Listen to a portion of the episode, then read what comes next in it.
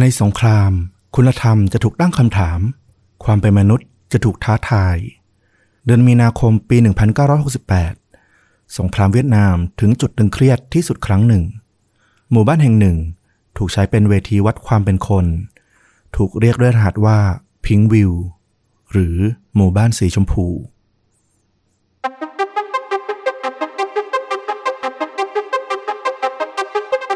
สวัสดีครับ สวัสดีครับ เรื่องจริงยิ่งกว่าหนังพอดแคสต์จากช่องชวนดูดะอยู่กับต้อมครับ แล้วก็ฟลุกครับ กับหนึ่งเรื่องจริงสุดเข้มข้นจนถูกนำไปสร้างเป็นภาพยนตร์นะครับผม วันนี้คุณฟลุกเอาเรื่องราวสไตล์ไหนมาให้เรารับฟังกันครับอ่าตอนนี้ความสนใจเนาะของเราก็อยู่กันที่ 2 เรื่องหลักๆอะเนาะในสังคมเราหนึ่งเรื่องก็คือต้องบอกว่าเออขอแสดงความเสียใจกับทางครอบครัวของท่านดาราสาวอย่างคุณแตงโมด้วยเนาะก็เป็น ข่าวที่เราเกาะติดกันอยู่หลายวันละอืมกับอีกเรื่องหนึ่งก็เป็นเรื่องที่เกี่ยวพันอ้อมๆกับเราเหมือนกัน ไม่ว่าไม่รู้ว่าผลกระทบจะขยายวงขนาดไหนก็คือเออทางรัสเซียกับทางยูเครนนะเนาะอันนี้ก็เป็นเรื่องที่เราก็ต้องจับตามองต่อไปเหมือนกัน ก็เป็นกำลังใจให้กับหลายคนนะที่มีญาติมีเพื่อนเกี่ยวข้องกับทั้งสองเรื่องราวนี้ แล้วก็เรื่องราวในวันนี้ก็เลย ไปหามาเกี่ยวกับเรื่องของผลกระทบจากสงครามอะไปเจอเหตุการณ์หนึ่งที่มันเกิดขึ้นไม่ไกลบ้านเรามาก แล้วก็มันมีหลายแง่มุมในนั้นที่มันน่าสนใจมาก ๆเลย อืม น่าสนใจ เรื่องราวแถบนี้นี่เราก็ห่างหายไปสักพักแล้ว ถ้าอย่างนั้นก่อนจะเริ่มต้นนะครับ ขออนุญาตประชาสัมพันธ์นิดนึงก็คือ พอดแคสต์ตอนพิเศษ episode ที่ 5 ของเรานะ เพิ่งปล่อยไปเมื่อวานคืนวันอาทิตย์นะครับผมสำหรับสมาชิกช่องอืมชื่อตอนว่าคดีปล้นจนบานปลาย มี 2 เคสที่เริ่มต้นเนี่ย เรื่องราวมันเกี่ยวกับการปล้น แต่ต่อมามันดันรุนแรงแล้วกลายเป็นการฆาตกรรมในที่สุดนะครับ ต้องบอกว่า ถอดหัวใจเล่ากันเลยนะ คลิปนี้ยาวชั่วโมงกว่าเลยทีเดียว ใครสนใจอยากฟังก็มาเป็นสมาชิกช่องชวนดูดะนะครับ เดือนละ 50 บาท เราแปะลิงก์ไว้ที่ใต้คลิปนี้แล้ว สามารถกดเข้ามาสมัครได้เลย ถ้าใช้ iOS ต้อง Copy ลิงก์แล้วเปิดใน Safari นะครับ ถึงจะสมัครได้อืมก็ขอบคุณทุกท่านล่วงหน้าที่อยากจะมาอยู่ในครอบครัวชวนดูดะเป็นสมาชิกช่องของเรานะครับผม เอาล่ะพร้อมแล้วเชิญฟลุกครับ ได้ครับ วันนี้ก็จะพาต้อมแล้วก็คุณผู้ฟังนะครับ ไปที่ประเทศเวียดนาม ในช่วงสงครามเวียดนามเนอะอย่างที่บอกเลยว่าเป็นสงครามที่เป็นอีเวนต์ระดับโลก แล้วก็เกิดใกล้ๆบ้านเรามาก ๆ เลยทีเดียว สงครามเวียดนามนี่ก็เป็นสงครามตัวแทนนะคล้ายๆ กับที่เกิดขึ้นในช่วงเวลานี้อยู่ เป็นเรื่องราวของประเทศฝั่งนิยมประชาธิปไตย ที่มีอเมริกาเป็นพี่ใหญ่ในตอนนั้นนะนะแล้วก็ประเทศค่ายทางฝั่งคอมมิวนิสต์ ที่ตอนนั้นก็เป็นจีนกับโซเวียตเนี่ยคอยหนุนหลังอยู่ ก็เกิดการสู้รบยาวนานกันถึงราวๆ 19 ปีเลยทีเดียว ถ้านับตั้งแต่เริ่มปมปัญหากันนะนะจนถึงวันที่สิ้นสุดสงคราม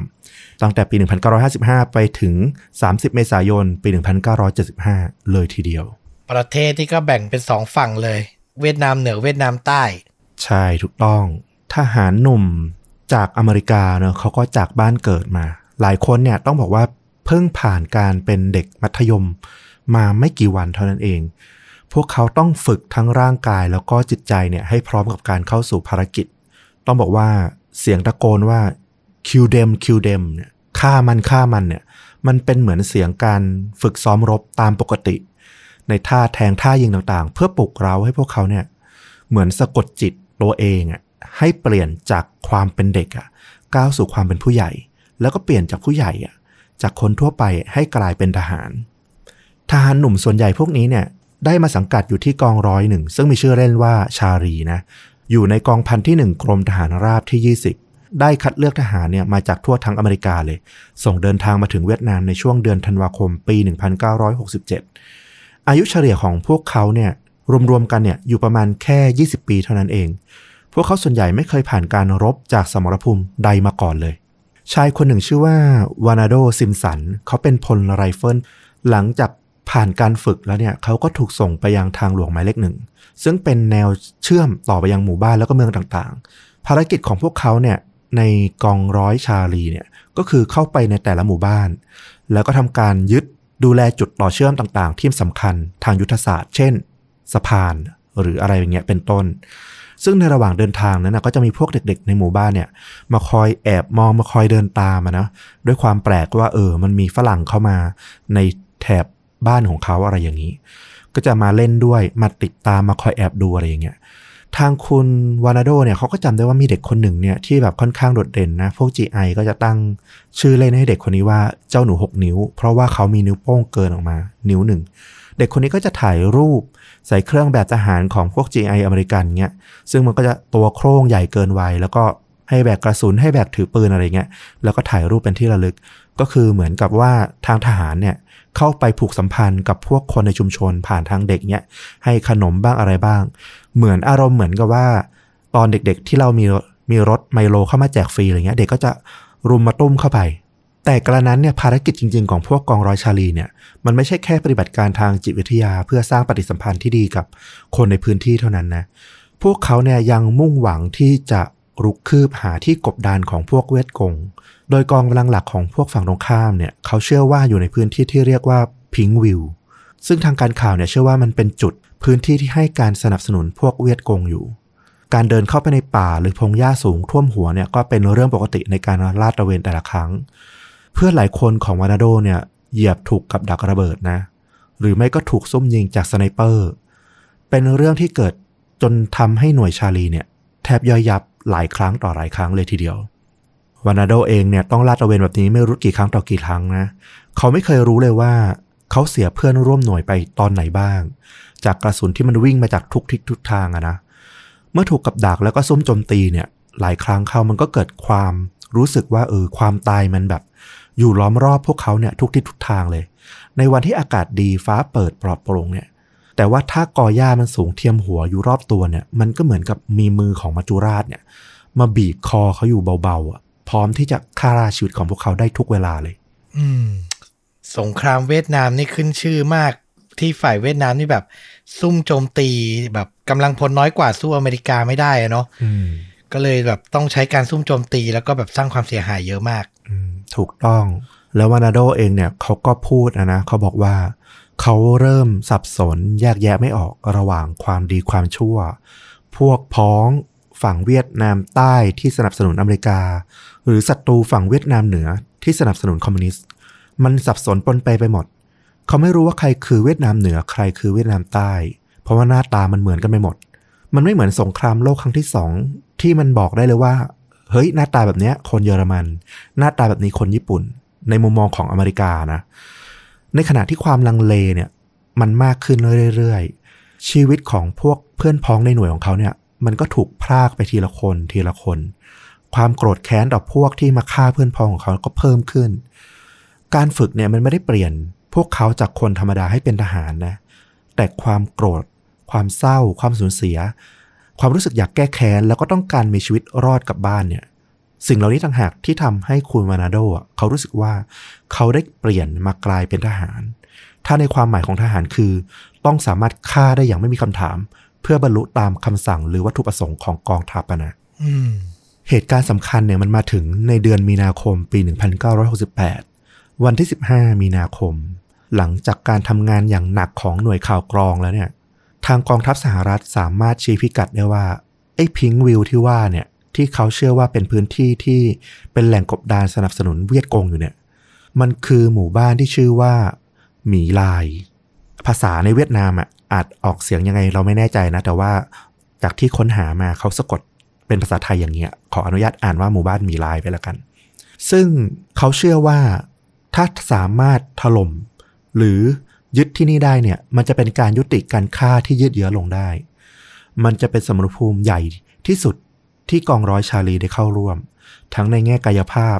ที่จะต้องมีการสู้รบฆ่าฟัน มีคนล้มตายจำนวนมากอย่างแน่นอน ในการบุกเข้าฐานบัญชาการของเวียดกง และในแง่จิตใจถ้าชนะได้ สงครามครั้งนี้เนี่ย อเมริกาก็จะได้ชัยได้เปรียบทางยุทธศาสตร์มากขึ้น และอาจจะจบสงครามได้ หมีลายก็เป็นหมู่บ้านหนึ่งทางตอนกลางของเวียดนามนะติดไปทางฝั่งทะเลจีนใต้ก็คือใกล้กับทางฝั่งทะเล เป็นหมู่บ้านชาวนา แล้วก็ทำประมงด้วย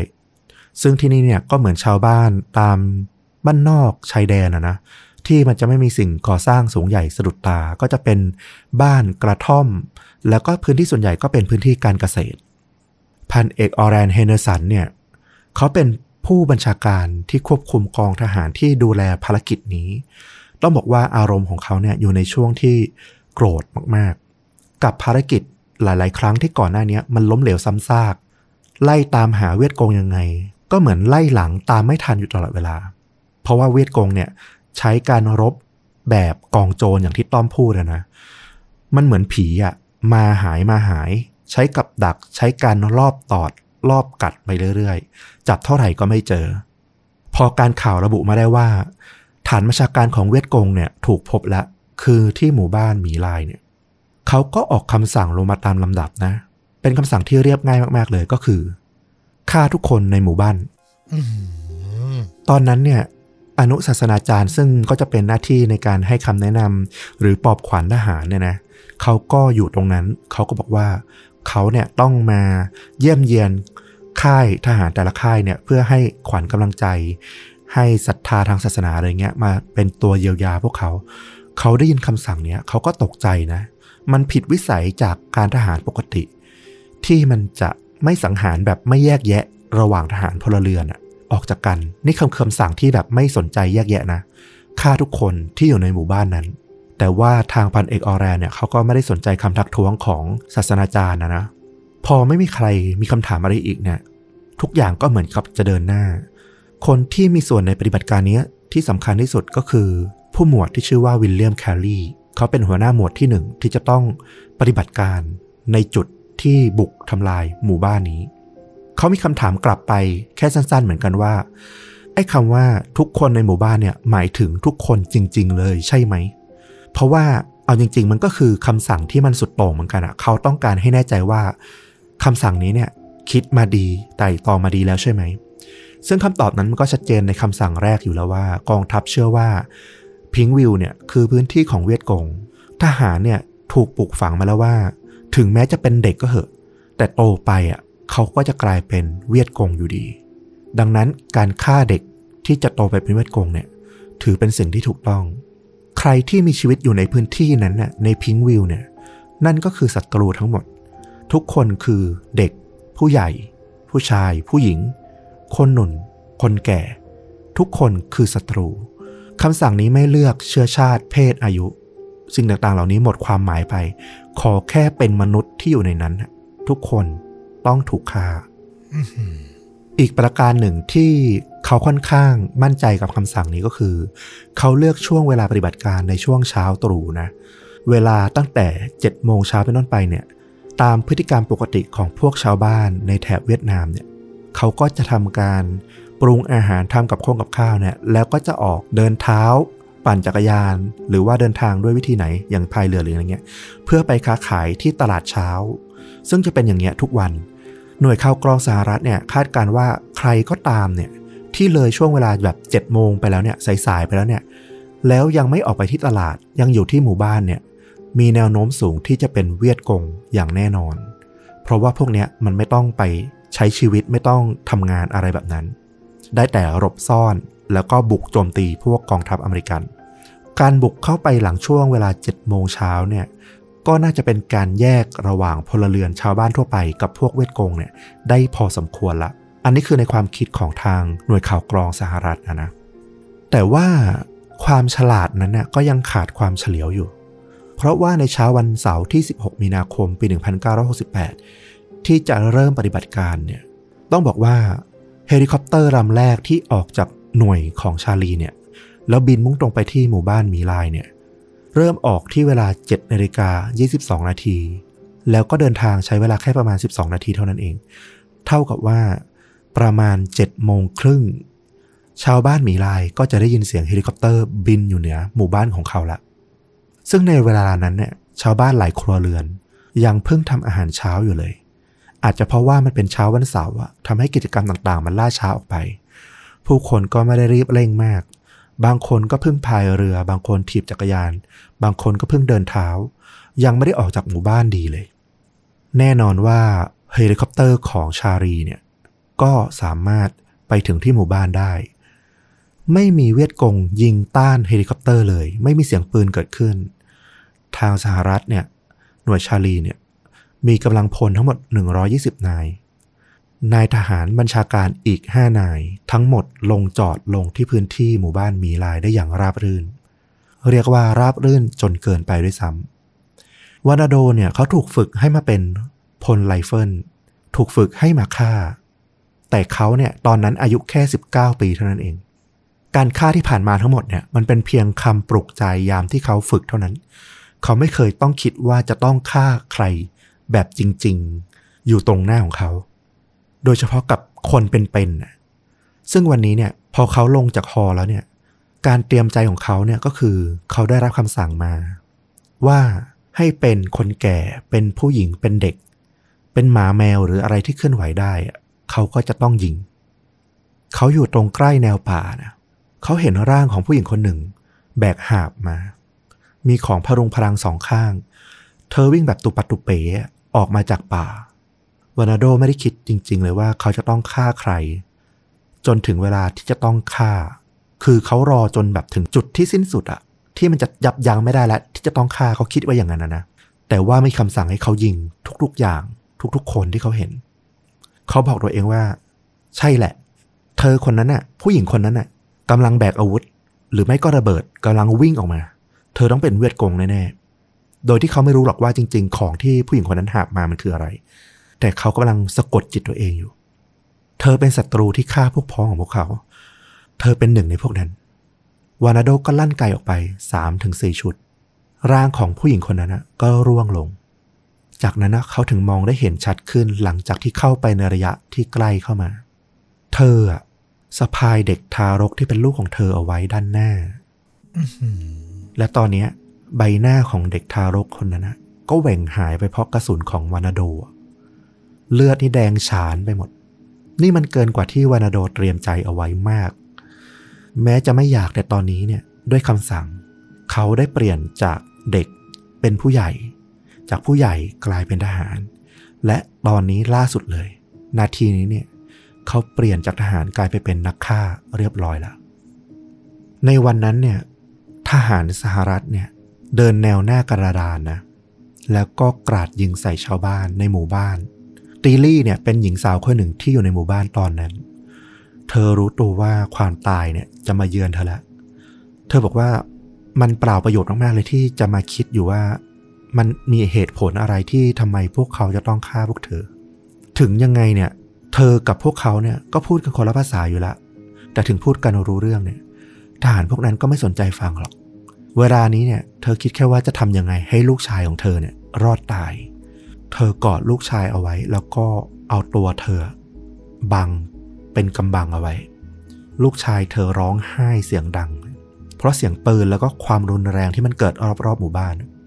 ร่างของชาวบ้านก็ถูกยิงแล้วก็ลากกองรวมกันอยู่ เธอบอกลูกชายของเธอว่า หยุดร้องนะ อย่าร้องนะ เดี๋ยวพวกมันได้ยินอะ มันจะมายิงพวกเรา เธอก็เอาตัวบังลูกชายเอาไว้ แล้วก็หาที่ซ่อน ต้องบอกว่าเธอโชคดีเนี่ย เธอรอดมาได้ เพราะว่าร่างของคนตายคนที่เธอรู้จักเนี่ย นอนทับเธอเอาไว้ ตอนนั้นน่ะ เธอบอกว่าเสียงลูกชายเธอเงียบไป ไม่รู้เพราะว่าเขากลัวจนแบบหยุดร้อง หรือว่าเกิดอะไรขึ้นกันแน่ เพราะเธอเองก็ไม่สามารถจะไปดูลูกชายได้ว่า ลูกชายที่เธอกอดอยู่อะเป็นยังไงอยู่ มันขยับตัวไม่ได้ ถ้าขยับตัวพวกทหารจะรู้ แล้วก็จะถูกฆ่า คือเธอนี่คือแบบนอนอยู่แบบ ท่ามกลางทหารที่เดินลาดตะเวนเลยใช่ปะใช่ ทหารก็ลาดตะเวนผ่านไปมา ร่างของศพ พวกชาวบ้านก็นอนทับเธออยู่ เธอก็กอดลูกเอาไว้ข้างใต้ ก็ได้แต่ขยับหัว เพียงพอให้แบบแอบมองผ่านพวกกองศพลอดออกไป เพื่อดูว่าตอนนี้เนี่ยพวกทหารอยู่ตรงไหนกันละ และทำอะไรกันอยู่ เธอเห็นพวกทหารอเมริกันเนี่ยชี้มือชี้ไม้นะให้ไปดูทางนั้นทางนี้ คือพวกมันเนี่ยไม่ปล่อยให้ใครรอดชีวิตเลย ร่างที่ถูกยิงไปแล้วเนี่ย นอนแผ่หลากระจายไปทั่ว พวกทหารยังตามมาดู เช็ค แล้วก็ยิงซ้ำให้แน่ใจว่า ร่างที่ล่วงไปแล้วเนี่ย จะต้องตายอย่างแน่นอน เสียงปืนดังขึ้นแต่ละครั้งเนี่ย เธอได้แต่ภาวนาว่าอย่าให้เป็นใครที่เธอรักเลย วันนั้นน่ะ เธอรอดมาได้ แต่ว่าแม่ของเธอ แล้วก็ลูกชายของเธอเนี่ย สุดท้ายเนี่ยไม่มีใครรอด เด็กผู้หญิงอีกคนหนึ่ง ชื่อฟาร์มตี้จริง เป็นอีกคนหนึ่งที่รอดมาได้ แล้วก็เล่า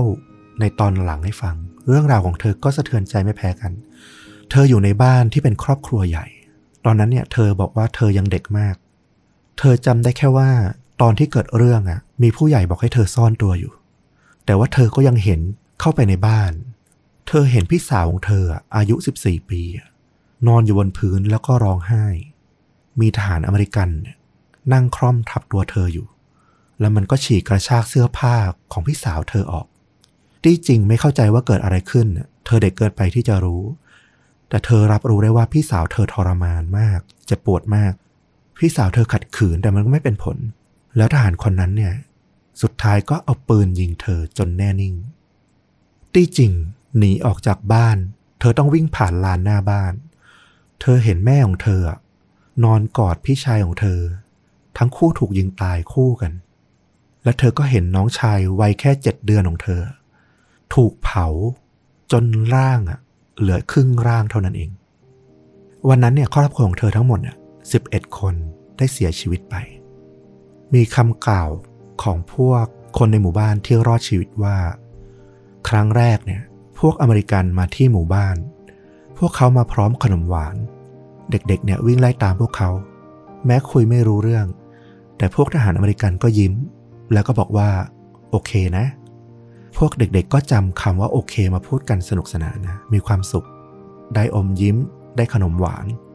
พวกทหารอเมริกันจากไปโดยไม่ได้ขออะไรตอบแทน ครั้งที่สองพวกทหารอเมริกันก็มาเติมน้ำดื่มน้ำใช้ให้กับพวกชาวบ้าน มาช่วยชาวบ้าน ตักน้ำบ้าง หาน้ำบ้าง พวกเขายิ้มให้กับคนในหมู่บ้าน แล้วก็จากไปโดยไม่ได้ขออะไรอีก ครั้งที่สาม พวกเขามาพร้อมปืน พวกเขาไม่ยิ้มอีกแล้ว พวกเด็กร้องไห้ พยายามร้องขอชีวิตด้วยคำเดียวกับที่พวกเขารู้จัก เพียงคำเดียวก็คือโอเคโอเค พวกทหารอเมริกันไม่ได้จากไปอย่างทุกครั้ง แต่ค่อยๆ เดินข้ามร่างไร้ลมหายใจของพวกเด็กๆ แล้วก็คนที่อ่อนแอทั้งหลายที่ไร้การต่อต้าน วานาโดเนี่ยที่เป็นพลไรเฟิลเนี่ยในวันนั้นเนี่ยเขาบอกว่าเขาฆ่าชาวบ้านไป ราวๆ20ถึง25 คน เขาเห็นทุกอย่างเนี่ยเกิดขึ้น เหมือนกับว่าเขาเนี่ยไม่ใช่ตัวเขาเอง เหมือนเขานั่งอยู่ในร่างของคนอื่น แล้วก็นั่งมองได้แต่นั่งมอง ร่างของเขากำลังไล่ฆ่าคน ชาวบ้านผู้ชายคนหนึ่งเนี่ยวิ่งหนีไปกับเด็กผู้ชาย เขายิงผู้ชายคนนั้น ล้มลงที่คันนา แล้วก็ตามยิงเด็กคนนั้นต่อ ชาวบ้านบางคนถูกตัดคอ ถูกจับลากไปมา ตัดแขนตัดขาตัดมือ บางก็ถูกจับตัดลิ้น ตัดหู ถลกหนัง มีการต้อนคนออกจากบ้านแล้วก็เผาบ้าน หลายคนถูกยิง ทั้งๆทที่อยู่หน้าบ้าน ขณะที่ยังงุนงงอยู่ว่าเกิดอะไรขึ้น บางคนถูกยิงแล้วก็คลาน พยายามกลับมาตายที่หน้าบ้านตัวเอง ผู้หญิงหลายคนถูกข่มขืน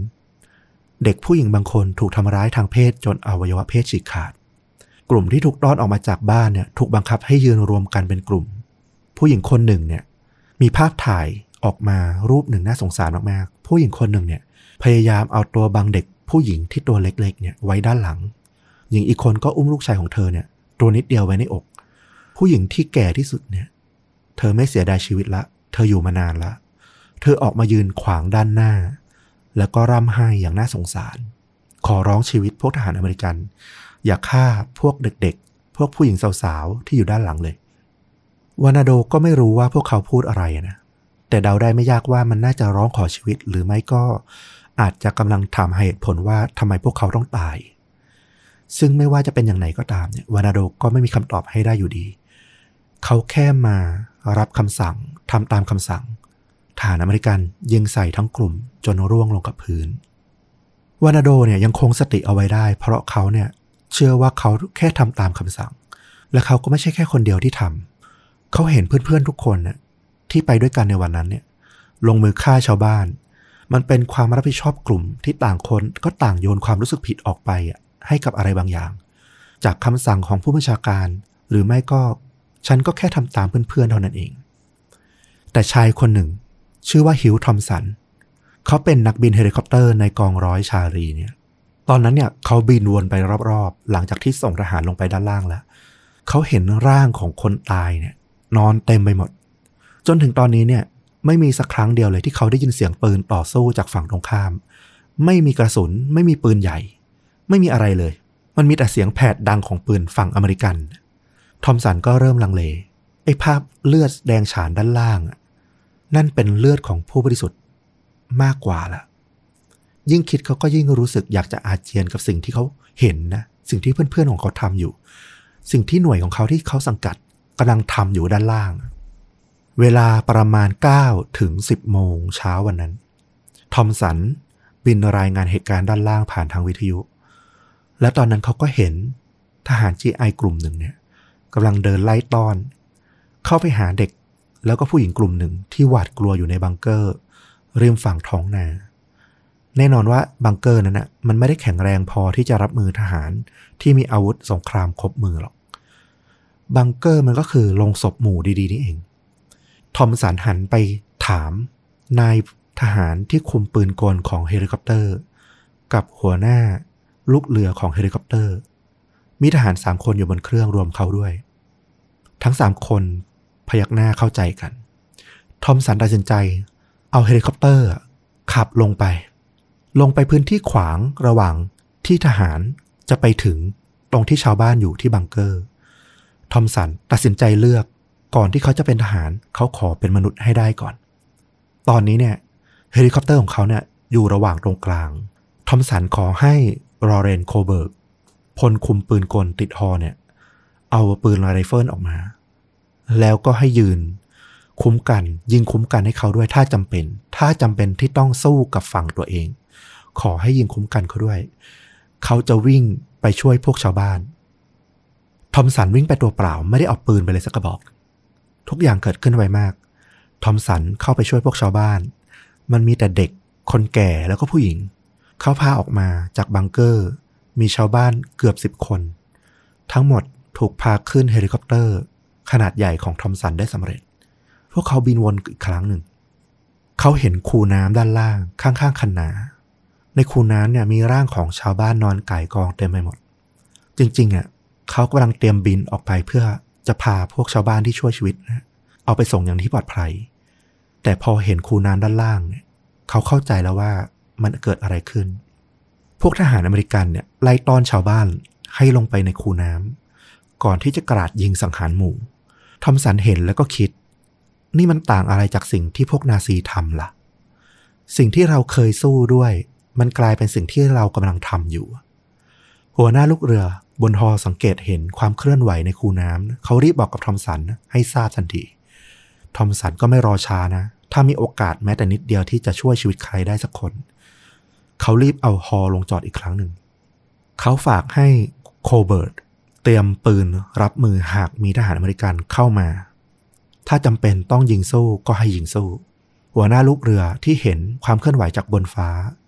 เขารีบวิ่งไปอุ้มเด็กคนหนึ่ง อายุสามขวบกำลังปีนป่ายร้องไห้บนซากศพของพ่อแม่ เนื้อตัวเนี่ยเปื้อนไปด้วยโครนแล้วก็เลือด จนดูไม่ออกว่าเป็นเด็กผู้ชายหรือเด็กผู้หญิง พวกทอมสันเนี่ยรีบพาเด็กคนนี้ขึ้นฮอแล้วก็รีบบินออกมาบนเครื่องเฮลิคอปเตอร์เนี่ย เต็มไปด้วยความเงียบ มันเงียบจนได้ยินเสียงความคิดของตัวเองดังก้องเลย ทอมสันมองไปที่เด็กผู้ชายที่เขาคิดว่าเขาได้ช่วยชีวิตมาเนี่ย แล้วเขาก็นึกย้อนไปเขาคิดถึงลูกๆของเขาที่บ้านทำไมพวกเด็กๆ พวกผู้หญิง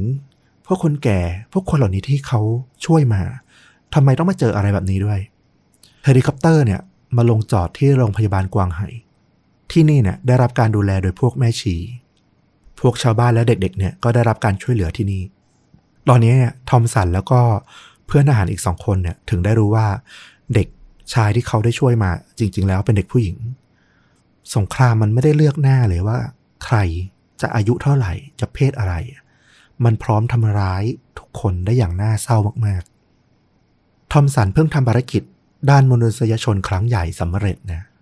แต่แน่นอนว่าเขากำลังละเมิดกฎทางทหารที่ร้ายแรงที่สุดเช่นกัน เขาขัดขวางคำสั่งของผู้บังคับบัญชาในสงคราม เขาทำตัวเป็นปฏิปักษ์ด้วยซ้ำเขาจะถูกส่งขึ้นศาลทหาร และก็อาจจะต้องรับโทษทางวินัยอย่างทุกทรมานอย่างที่สุด หรือถ้าโชคร้าย เขาอาจจะถูกยิงทิ้งได้ทันที ถ้ามีการแหกข้อนอกคำสั่ง ในพื้นที่ที่มีการสู้รบอยู่ ผู้บัญชาการสามารถยิงทิ้งทหารเลวคนนั้นได้ทันทีทหารทุกนายเนี่ยเชื่อว่าการทำตามคำสั่งมันคือศีลธรรมที่ถูกต้องของทหาร สวรรค์แล้วก็นรกเนี่ย มันยังอยู่ใต้คำสั่งของผู้บังคับบัญชาเสียด้วยซ้ำมีทหารหลายคนเลยที่ไม่ได้อยากทำตามคำสั่ง แต่ก็ได้แค่เอออหอมกพยายามที่จะไม่ลงมือด้วยตนเอง คิดว่าที่ตัวเองต้องยิงไปอะเป็นการยิงด้วยมนุษยธรรม อย่างน้อยเด็กคนนั้นก็ตายอย่างรวดเร็ว ไม่ต้องตายอย่างทรมานจากเพื่อนอาหารบางคนที่มันบ้าคลั่ง มันคิดกันถึงแบบเนี้ยแต่กลุ่มคนทหารเหล่านี้เนี่ยก็ไม่ได้มีใครที่จะออกมาปกป้องหรือขัดขวางทำในสิ่งที่ทอมสันแล้วก็เพื่อนๆอีกสองคนเนี่ย เลือกทำมันเต็มไปด้วยห้วงความคิดที่เกินความจริงไปนะ พวกทหารที่แบบบ้าคลั่ง แล้วก็ฆ่าชาวบ้านพวกนี้เนี่ย จริง ๆ แล้วมันมาจากอเมริกา เหมือนเหมือนกันทุกคนเลย อาจจะต่างรัฐต่างเมือง แต่คติแนวคิดค่านิยม มันก็เหมือนกับที่ทอมสันเป็นมาโตมา ไม่ได้ต่างกันเลย แต่ทำไมพวกเขาถึงได้กลายร่างมาเป็นบางอย่าง ที่มันเหมือนพลิกจากหน้ามือเป็นหลังมือได้อย่างนี้ เพื่อนที่เคยเพิ่งกอดคอทานข้าวกันเมื่อวาน ตอนนี้กลายร่างเป็นฆาตกรที่ยิงคนได้ เหมือนกับการขี้บุหรี่สูบมันเป็นความรู้สึกที่แบบสะอิสะเอียนมากอะอย่างไม่น่าเชื่อ ในความคิดของทอมสัน เหตุการณ์สังหารหมู่ที่หมู่บ้านหมีลายเนี่ยมีชาวบ้านเสียชีวิตรวมแล้วทั้งหมด 300ถึง500 คนนะ และก็ในปฏิบัติการนี้เนี่ยมีทหาร GI อเมริกันเนี่ยได้รับบาดเจ็บทั้งสิ้น 1 คน สาเหตุมาจากเผลอยิงเท้าตัวเอง เท่านั้น พวกชาวบ้านเนี่ยมือเปล่า แล้วก็ไร้อาวุธอย่างสิ้นเชิง แต่ไม่มีผู้บัญชาการหรือทหารคนใดเลย ที่จะฉุกคิดเรื่องนี้ขึ้นมาระหว่างที่ลงมือฆ่า พวกนั้นคิดแต่แค่ว่า บรรลุคำสั่งให้ไวที่สุด ให้เร็วที่สุด ยิ่งฆ่าง่ายก็ยิ่งดี วันรุ่งขึ้น ภาพข่าวจากพื้นที่สงคราม จากพื้นที่รบเนี่ย ถูกส่งไปตีพิมพ์ที่อเมริกาพาดหัวหน้าหนึ่งใหญ่ กองทัพสหรัฐทำลายฐานที่มั่นเวียดกงสำเร็จ ฆ่าเวียดกงไปกว่า 400 คน นี่คือชัยชนะที่ยิ่งใหญ่ในสงครามเวียดนาม เรื่องราวเนี่ยมันถึงได้มาเริ่มมีคนตั้งข้อสงสัยเนี่ยกว่าจะเกิดขึ้นเนี่ยก็ผ่านไปหลายเดือนมากๆ ปลายปี 1969 ข่าวก็ถูกตีพิมพ์ออกไป ความจริงก็เริ่มถูกพูดถึงมากขึ้นเรื่อยๆ ทหารที่ผ่านสมรภูมิที่หมีลายมาแล้วเนี่ย ก็เริ่มมาให้ข้อมูลกัน เกิดเป็นความโกรธ ที่รุนแรงนะขยายวงกว้างไปทั้งประเทศ ไปทั้งโลกเลยด้วยซ้ำนี่มันคือการสังหารหมู่ ผู้บริสุทธิ์ คนอ่อนแอ คนธรรมดา ที่ไม่ใช่ทหารไม่เกี่ยวข้องกับสงครามเลยด้วยซ้ำหมวดแคลลี่ที่เป็นหัวหน้าปฏิบัติการเนี่ยขึ้นให้การที่สหรัฐในภายหลัง พวกทหารในสังกัดชาลีเนี่ยต่างก็อ้างกันนะว่า พวกเขาไม่ได้ทำอะไรผิด พวกเขาแค่ปฏิบัติตามคำสั่ง เรื่องนี้ก็ถูกพูดถึงอย่างมากเหมือนกันนะ ในแวดวงของนักวิจารณ์แล้วก็สื่อ เพราะมันถูกเทียบเคียงกับตอนที่ทหารนาซีอะถูกจับ แล้วก็พวกเขาก็อ้างเหมือนกัน เหตุผลเดียวกันเลย ว่าที่เขาลงมือฆ่า ชาวยิว สังหารโหด พวกประชาชน ตั้งค่ายมรณะต่างๆ เขาไม่ได้ทำอะไรเกินคำสั่งเลย เขาแค่ทำตามคำสั่งเท่านั้นเอง แล้วมันจะต่างอะไรกันอืมแต่ต้องบอกว่า โลกในยุคสงครามอะ มันเป็นอะไรที่บิดเบี้ยวแล้วก็น่าสงสารมากๆนะสิ่งที่เกิดขึ้นหลังจากที่มีข่าวเช้านี้เกิดขึ้น มันแปลกมากพลเมืองสหรัฐในตอนนั้นเนี่ยกำลังลุ่มหลงอยู่ในภาพของชัยชนะภาพของสงคราม พวกเขาออกมาเรียกร้องให้รัฐบาลปกป้องพวกทหารที่ไปทำหน้าที่รับใช้ชาติ ถึงจะเป็นการสังหารหมู่ แต่มันเป็นการทำตามบทบัญญัติทางทหารเป็นการทำตามคำสั่ง เขาเรียกร้องให้ทหารพวกนี้ไม่มีความผิด พอกระแสทางสังคมมันตีกลับ ในที่สุดนายทหารจำนวน 46 คนที่ตอนแรกเนี่ย ถูกรอทำคดี กลายเป็นถูกยกฟ้องทั้งหมด หมวดแคลรี่เป็นแค่คนเดียวด้วยซ้ำที่ได้รับโทษจำคุกตลอดชีวิต แต่เอาเข้าจริงเนี่ย เขาถูกส่งไปทำงานในคลังสินค้า เพื่อชดใช้โทษเนี่ย แค่3วันเท่านั้น ก่อนที่ประธานาธิบดีนิกสันเนี่ย จะเซ็นสั่งให้เขาเนี่ย ไปถูกกักบริเวณที่บ้านแทนเป็นเวลา 3 ปี แล้วหลังจากนั้นนะพอครบ 3 ปี ก็ถูกให้อภัยโทษแล้วก็เป็นอิสระไม่มีความผิดเลยนับตั้งแต่นั้นมา เป็นฝั่งพวกทอมสันแล้วก็ทหารเพื่อนของเขาอีกสองคนซึ่งที่อยู่บนเฮลิคอปเตอร์ ที่ถูกวุฒิสมาชิกในตอนนั้นเนี่ย เขียนจดหมายตำหนิ ว่าละเมิดกฎของสงครามกฎของกองทัพ แถมยังทำตัวปฏิปักษ์มาต่อสู้กับพวกเดียวกันเองอีก พลเมืองสหรัฐในตอนนั้นเนี่ย ยังเขียนจดหมายขู่ฆ่านะมาที่บ้านของพวกทอมสันด้วย มีพวกซากสัตว์ที่ถูกตัดแขนขาเนี่ย ถูกเอามาโยนมาแขวนทิ้งไว้ที่หน้าบ้านของทอมสัน เพื่อเป็นการข่มขู่ด้วย ต้องบอกว่ากว่าที่สังคมมันจะเริ่มเรียนรู้ถึงความผิดพลาดถึงข้อบกพร่องต่างๆ ต้องรอเวลามาอีกถึง 30 ปีเหลืองจากนั้นเลยนะ คุณทอมสันกับพรรคพวกเนี่ย ถึงได้รับการเชิดชูว่าเป็นวีรบุรุษสงคราม ที่สามารถเอาความเป็นมนุษย์เป็นที่ตั้งได้ เรื่องราวเหมือนจะเป็นวิบากกรรมที่คนก่อกรรมอะระดับนายพลระดับผู้บัญชาการอะไม่มีใครต้องรับโทษนะ แต่ความจริงแล้วก็คือ ไม่มีใครที่มีความสุขอยู่ได้จากสิ่งที่เกิดขึ้น เรื่องราวที่น่าสนใจมากๆก็คือ คุณวานาโดที่เราเล่ามาตลอดเนี่ย ที่เขาเป็นพลไรเฟิลเนี่ย วันนั้นเนี่ยเขาเป็นนักฆ่าไปแล้วเนี่ย เขาไม่เคยกลับมาเป็นคนธรรมดาได้อีกเลยวานาโดปลดประจำการ แล้วเขาก็ตกในภาวะบาดเจ็บทางจิตใจเนี่ยหลังสงครามมาตลอด เขาต้องกินยาวันหนึ่งเนี่ยเป็นกำกำเพื่อให้สามารถควบคุมอารมณ์ ควบคุมจิตใจ ควบคุมร่างกายของตัวเองเอาไว้ได้ เขาจะมีอาการวิตก ต้องสั่นขา ต้องสั่นมือตลอดเวลา ถ้าไม่กินยา เขาทุกทรมานกับภาพฝันร้ายที่ตามหลอกหลอนเขาไปตลอดชีวิต เขายังเก็บภาพข่าว พวกชาวบ้านที่ถูกเขาฆ่าที่หมู่บ้านมีลายเนี่ยเอาไว้ด้วย มีคนถามเขาว่าเขายังทนดูภาพพวกนี้อยู่ได้ยังไง เขาบอกว่ามันต้องดูได้สิเพราะเขาปฏิเสธสิ่งที่เขาเคยทำสิ่งที่เป็นตัวเขาสิ่งที่มันเกิดขึ้นไม่ได้ เขาต้องทนดูสิ เพราะเขาจะต้องรับโทษทัน แม้ว่าโทษทางทหารเนี่ย สังคม หรือรัฐบาลจะบอกว่าเขาไม่มีความผิด แต่โทษในฐานะความเป็นมนุษย์เนี่ยเขายังรับมันยังไม่สิ้นสุด ที่บ้านของเขาเนี่ยยังมีภาพของลูกชายตัวน้อยวัยไม่กี่ขวบเนี่ยตั้งอยู่ด้วย หลังจากสงครามเนี่ยผ่านมาหลายปี วันหนึ่งวานาโดเนี่ยนั่งเล่นอยู่ในบ้าน ส่วนลูกชายตัวน้อยของเขาเนี่ยกำลังเล่นอยู่หน้าบ้าน ตอนนั้นเนี่ยมีเด็กอายุ 14-15 ปี ในละแวกบ้านของเขาเนี่ยวิ่งไล่กันมา ผ่านมาที่หน้าบ้านของเขา พวกเขาไม่ได้วิ่งเล่นกัน เด็กสองคนนั้นเนี่ยวิ่งไล่ยิงกันมา แล้วกระสุนนัดหนึ่งก็ดังขึ้น มันเจาะเข้ากลางศีรษะของลูกชายของวานาโด ตรงเป๊ะเลยหืมกระสุนจริงเหรอ กระสุนจริง น่าจะเป็นพวกแก๊งที่เขาแบบคงมีปัญหาอะไรกันอะทะเลาะกันแล้วก็วิ่งไล่ยิงกันมา วานาโดได้ยินเสียงปืนดังหน้าบ้าน เขารีบวิ่งออกมาดู หัวใจเขาหล่นลงกับพื้นอะร่างของลูกชายเขานอนนิ่งอยู่กับพื้น ด้านหน้าบ้าน เขารีบเข้าไปประคองตัวลูกชายเอาไว้ ประคองหน้าลูกชายขึ้นมามอง เหมือนมันฟ้าลงทันเขาอะใบหน้าลูกชายของเขาอะมันซ้อนทับกับใบหน้าของเด็กเวียดนาม ในความทรงจำของเขาเมื่อสิบกว่าปีก่อนได้ พอดีเลย ตอนนั้นสิ่งที่เขาคิดในใจมีอยู่คำเดียวเลย การลงโทษของเขามันยังไม่จบ นี่คือสิ่งที่เขาต้องรับ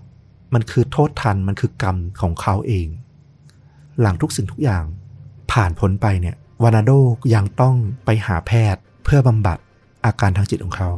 ทั้งจากสงครามแล้วก็การสูญเสียลูกชายของเขา เขาผ่านความพยายามที่จะฆ่าตัวตายมาแล้วหลายครั้ง แล้วเขาก็ไม่รู้เลยว่าเขาจะทำสำเร็จเมื่อไหร่ เหมือนฟ้ายังบอกว่าเขายังต้องรับโทษในฐานะมนุษย์ต่อไป เขาจะต้องอยู่กับความรู้สึกผิดแล้วก็ความเศร้าอย่างเนี้ยไปอีกยาวนาน ในสิ่งที่เขาเนี่ยกระทำมาในอดีต เรื่องนี้ก็เป็นเรื่องราวที่เรารู้สึกว่ามันมีแง่มุมหลายมุม มาก ๆ ที่มันเกิดขึ้นอย่างน้อยที่สุดเราได้เห็นว่า สงครามมันไม่ได้เกิดผลดีกับใครเลย อืม ตอนนี้เป็นหนึ่งตอนที่เราฟังแบบเงียบที่สุด ไม่ค่อยได้มีเสียงบอกให้รู้ว่าแบบเอออารมณ์ไหนประมาณไหน เพราะว่าเราดำดิ่งกับเรื่องราวมาก ๆ แล้วถ้าส่วนตัวเรานะ เราไม่ตัดสินคนที่อยู่ในเหตุการณ์นั้นไม่ว่าจะฝั่งไหนเลยนะ เรารู้สึกว่า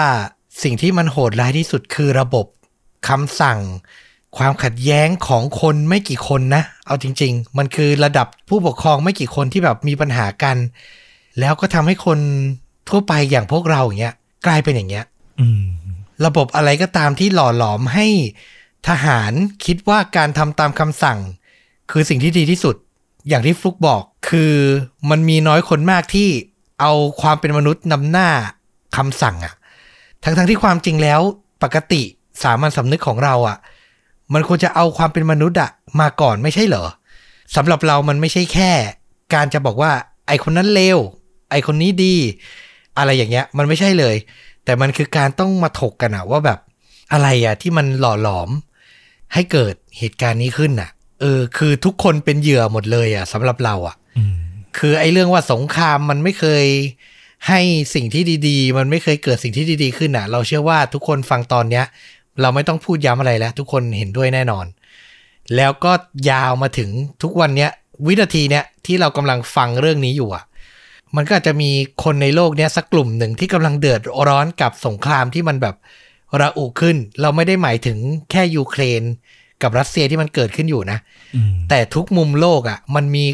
สงครามไม่ว่าจะเล็กจะใหญ่เกิดขึ้นตลอดเวลา แล้วมันก็มีเหตุการณ์อย่างเงี้ยวนลูปซ้ำเรื่อยๆอะ่ะ